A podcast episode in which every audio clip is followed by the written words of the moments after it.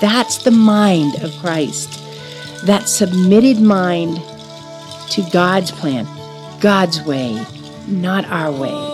Fire,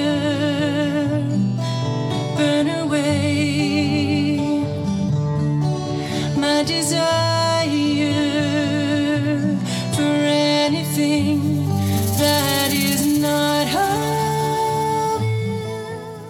Thanks for joining us at Hope of Our Calling. Let's get started in our study of 1 Peter. Well, howdy, and welcome back to Hope of Our Calling. We took a short break. We are still on the road, but I figured it was time to jump back in and get started with finishing up on 1 Peter.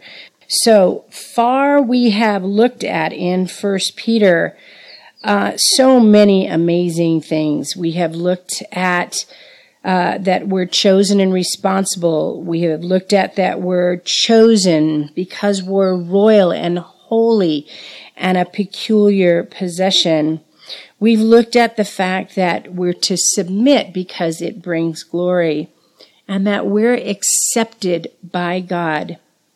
And the last time we were together, we focused on the joy that is set before us when I named this ministry Hope of Our Calling, it was because I wanted to remind us there is a hope to our calling, that we have been called out and called to be separate.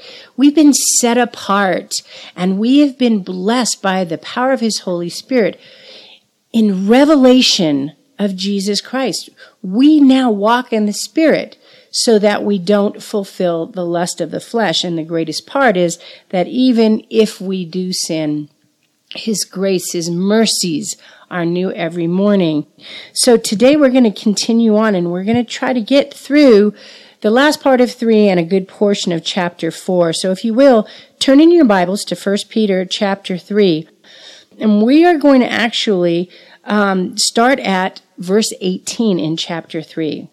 All right, so it says, For Christ also suffered once for sins, the just for the unjust, that he might bring us to God, being put to death in the flesh, but made alive by the Spirit, by whom also he went and preached to the spirits in prison, who formerly were disobedient, when once the divine long suffering waited in the days of Noah while the ark was being prepared, in which a few, that is, eight souls, were saved through water.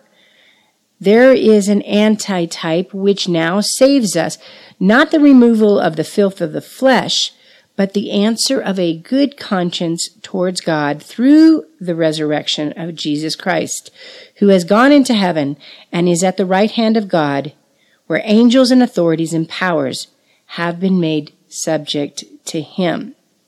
So let's just back up a little bit and, and digest some of this. One of the things that we talked about previously was the joy that was set before him, that Christ endured the shame of the cross for the joy that was set before him. This morning, my husband and I were in devotions in Hebrews 11, and it's the, the hall of faith. By faith, Sarah. By faith, Abraham. By faith, Noah. By faith, Moses. By faith, Joseph and Isaac. By faith, the people crossed through the Red Sea. And as we were discussing what we were studying, the biggest thing that we saw was that it's by faith. It's by trusting and believing in the promises of God. And we've said this so many times before in Second Peter where it says that he's given us great and precious promises that we may be partakers of his divine nature. Not saying that we're going to be mighty like God. No, no, no, no.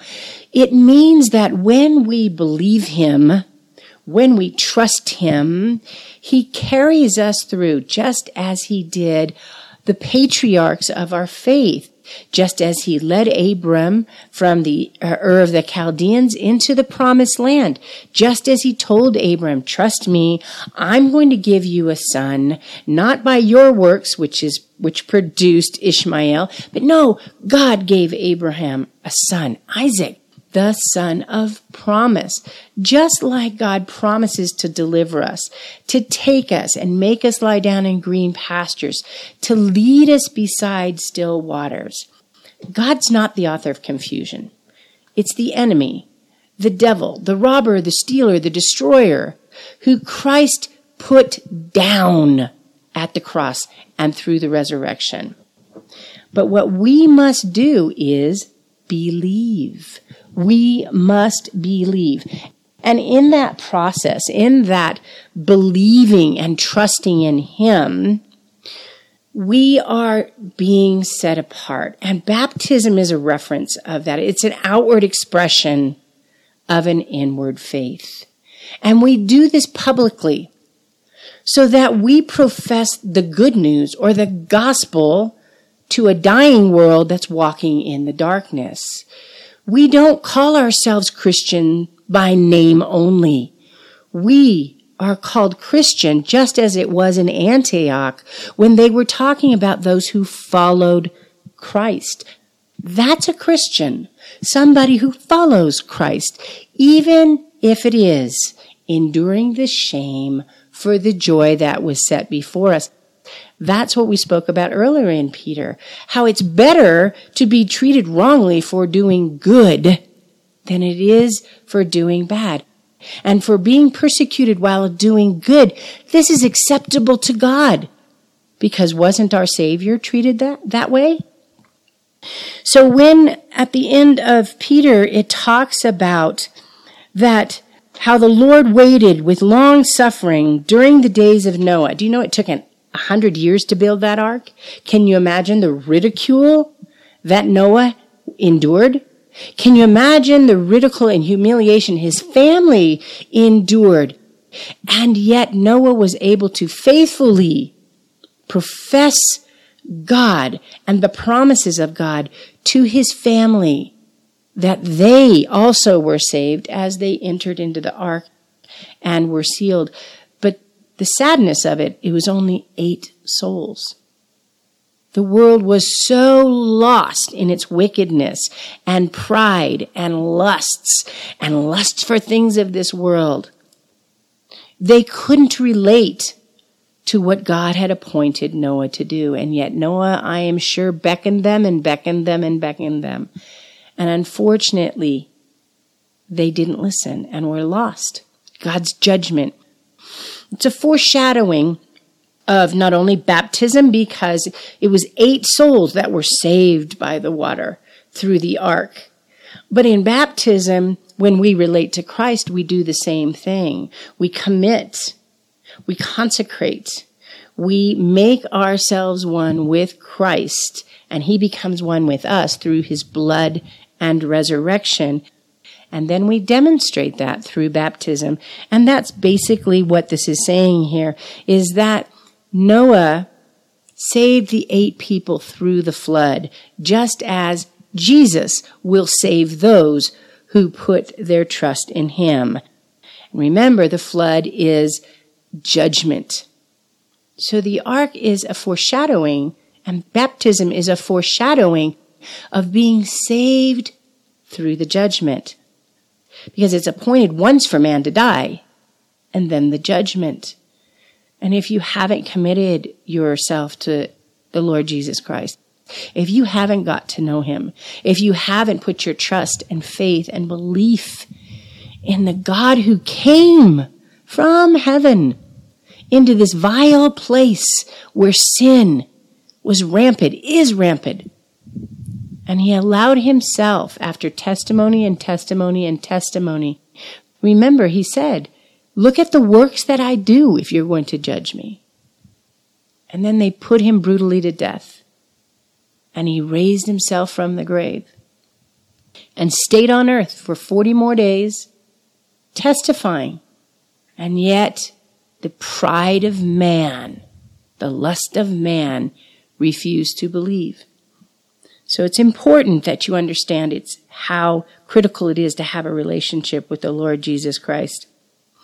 So chapter 4, verse 1, it says, Therefore, since Christ suffered for us in the flesh, arm yourself also with the same mind. For he who has suffered in the flesh has ceased from sin, that he no longer should live the rest of his time in the flesh for the lusts of men, but for the will of God. For we have spent enough of our past lifetime in doing the will of the Gentiles, when we walked in lewdness, lusts, drunkenness, revelries, drinking parties, and abominable idolatries. In regard to these, they think it strange that you do not run with them in the same flood of dissipation, speaking evil of you.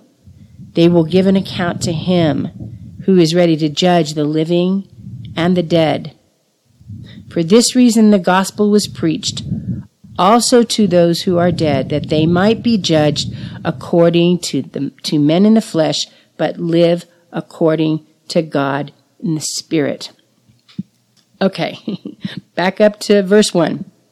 Therefore, since Christ suffered for us in the flesh, arm yourself also with the same mind, for he who has suffered in the flesh has ceased from sin. For we wrestle not against flesh and blood, but we wrestle against powers and principalities, rulers of the darkness. We have to remember this. Saints, it is a continual battle for the things that prick our flesh, the things of this world, while we're still in this world. Satan and his minions, even the lust of your flesh from former days, will continue to fight against the new spirit that God places within you. At the moment of your profession of faith, not just words, but heart faith, God gives you his spirit. And it's that spirit that teaches you the things of God, that illuminates your understanding. Because the things of God the man of carnality cannot understand. So when we walk with the mind of Christ, which means, Father, not my will, but thy will be done. Lord, you are my shepherd. You lead me and you guide me. I will not lean on my own understanding. In other words, as Jesus said in the Garden of Gethsemane, Nevertheless, not my will, but thine be done. Because don't we know that God has a plan? Don't we believe that He is working all things to the good for those that love Him and are called according to His purpose? And each believer of heart in Jesus Christ, our Lord and Savior, who came and died for our sins and rose again to give us eternal life. We walk in newness of life. It's no longer I that live, but Christ that lives in me. That's the mind of Christ. That submitted mind to God's plan, God's way, not our way because God's ways are higher than ours. For he suffered in the flesh, has ceased from sin. When we come up against that lust of our flesh, that impulse to do it our way versus God's way, to forget that we're ambassadors of the kingdom of God and allow that lust of the flesh to rise up, no matter what it would look like, whether it would be um, getting angry, being unforgiving, being unmerciful, or just simply being selfish and self righteous. The conviction of the Holy Spirit within us, that new spirit that God has placed in us, will be busy knocking on your heart.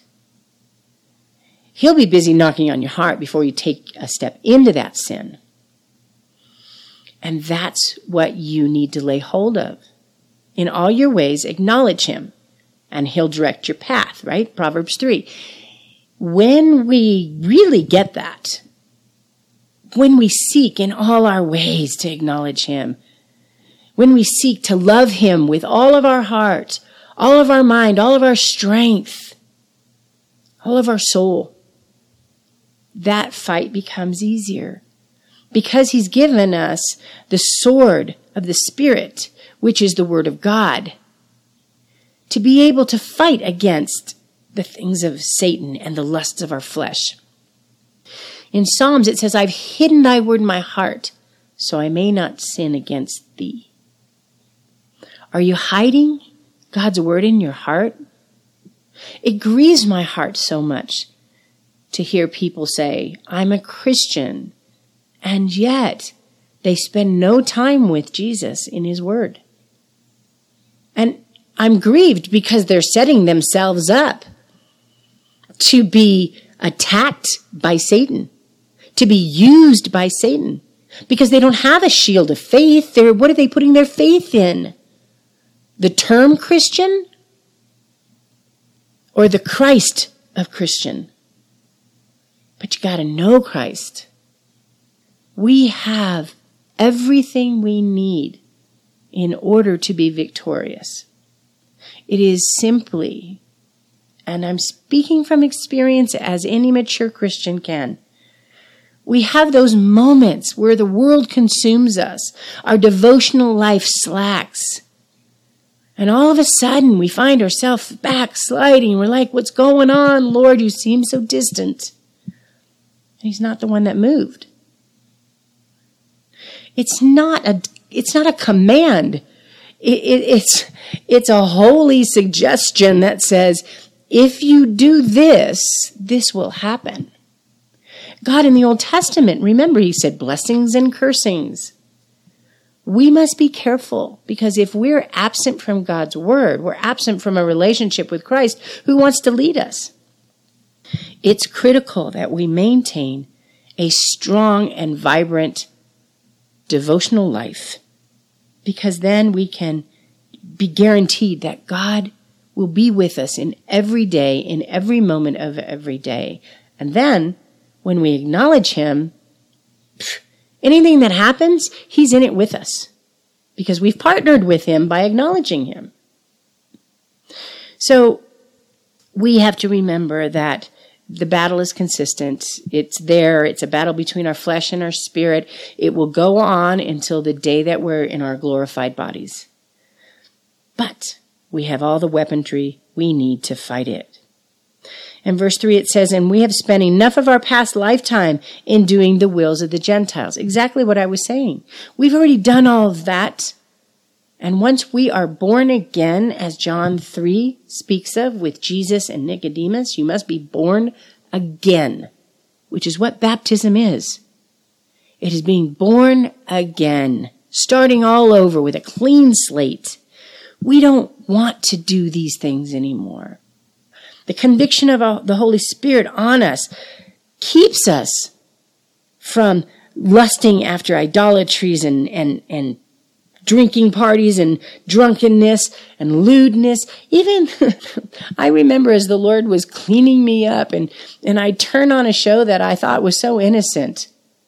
And all of a sudden my eyes were just like, ah, I can't watch this. I can't listen to this. I think there's been a couple of times I've actually gotten up and walk, walked out of movie theaters because I couldn't take what, what, what my eyes were seeing and I wanted, like Job, to say, I will set no wickedness before my eyes.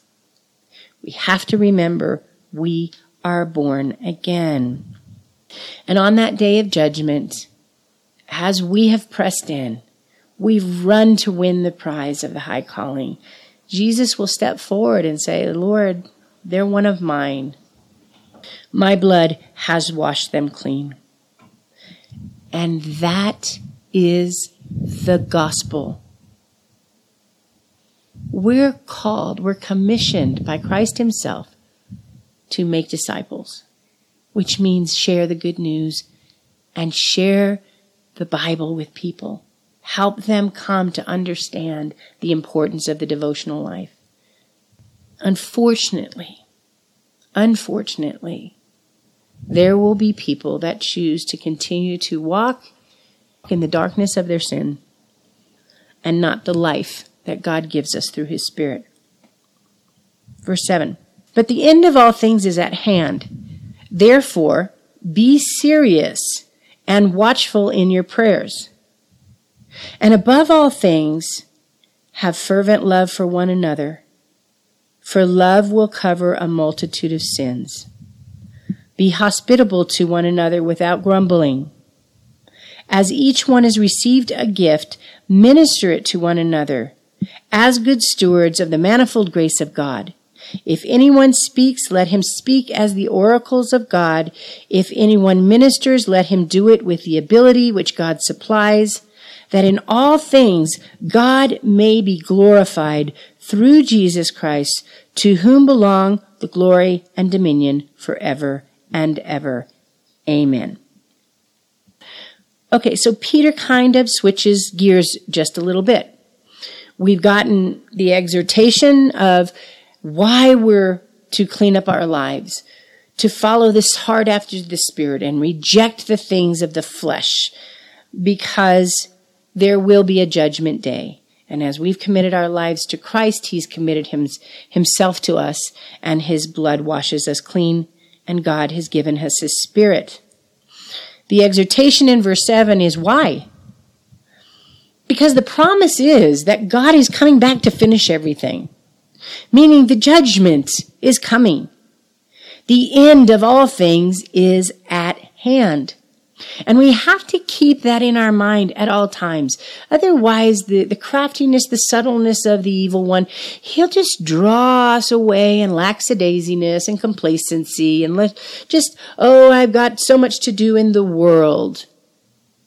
No, no, no, no, no. You're a child of the kingdom of God now. You're an ambassador of the kingdom of God now. You have a brand new job, a brand new commission on your life. And the things that we do in the flesh to, to tent making as Paul did or, or to, to provide sustenance for our family, those are our opportunities to share the gospel.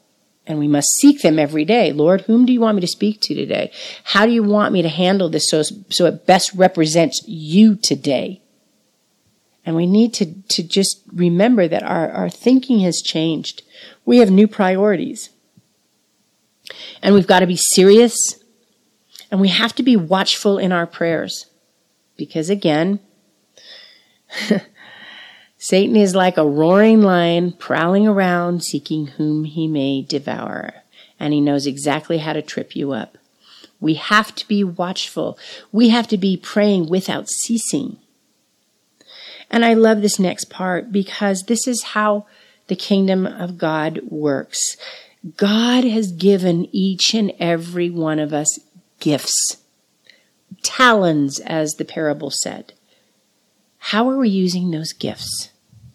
We're exhorted within this next stretch of passage to use them within the body of Christ.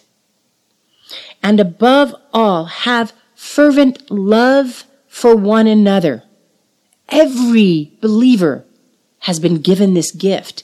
We love him because he first loved us. But it's love that gives us the ability to have grace and to be merciful and to forgive.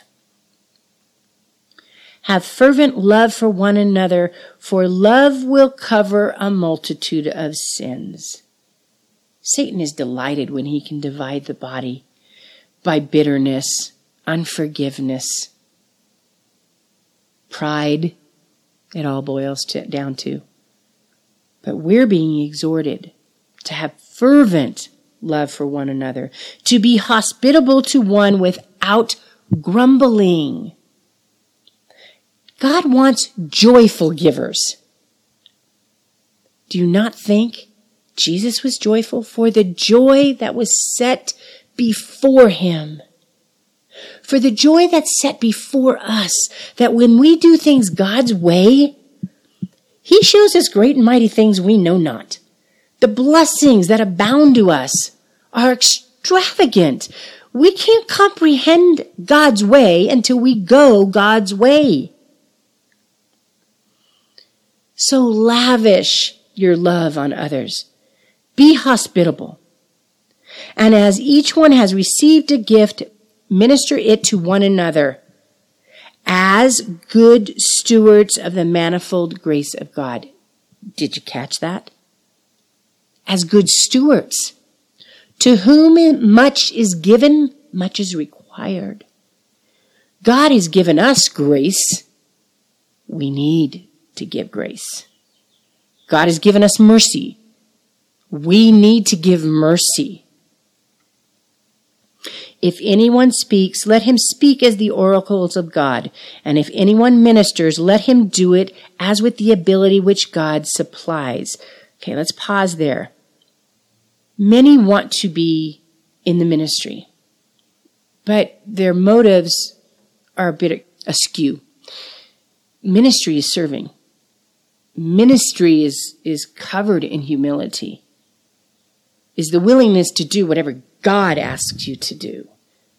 It is my deepest desire that as I lead worship or I do a Bible study, that it's God's Spirit doing it and that there would be nothing of me in it. And the blessing of that is I get to be blessed as I hear what God says and what God does. That's the oracles of God. And if anyone ministers, let him do it with the ability that God supplies. Not my way, but God's way, that in all things God may be glorified through Jesus Christ, to whom belong the glory and the dominion forever and ever. If we're one in Christ, if we're His bride, if we are being prepared for that wedding feast at the conclusion of all of this earthly experience, we are representing our groom. We are committing ourselves to be one with Christ. Pastor Chuck Smith used to say, if Jesus came down today, is there enough evidence in your life to convict you of being a Christian? As I said earlier, it just grieves my heart because I know that there will be many that say, Lord, Lord, didn't we prophesy in your name? Didn't we speak in your name?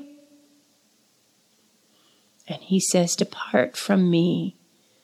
I knew you not. Be bold this week.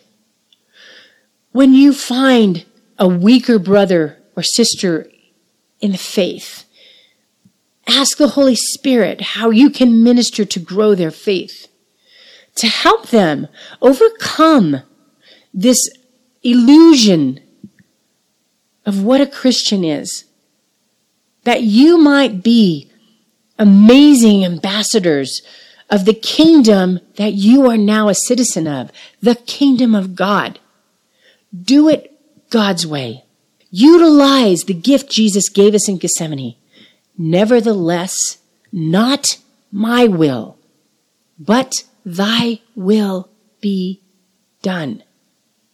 Secure that place of blessing by putting him first, seeking his way first, surrendering and submitting to the joy that is set before you, even enduring the shame of those who don't understand.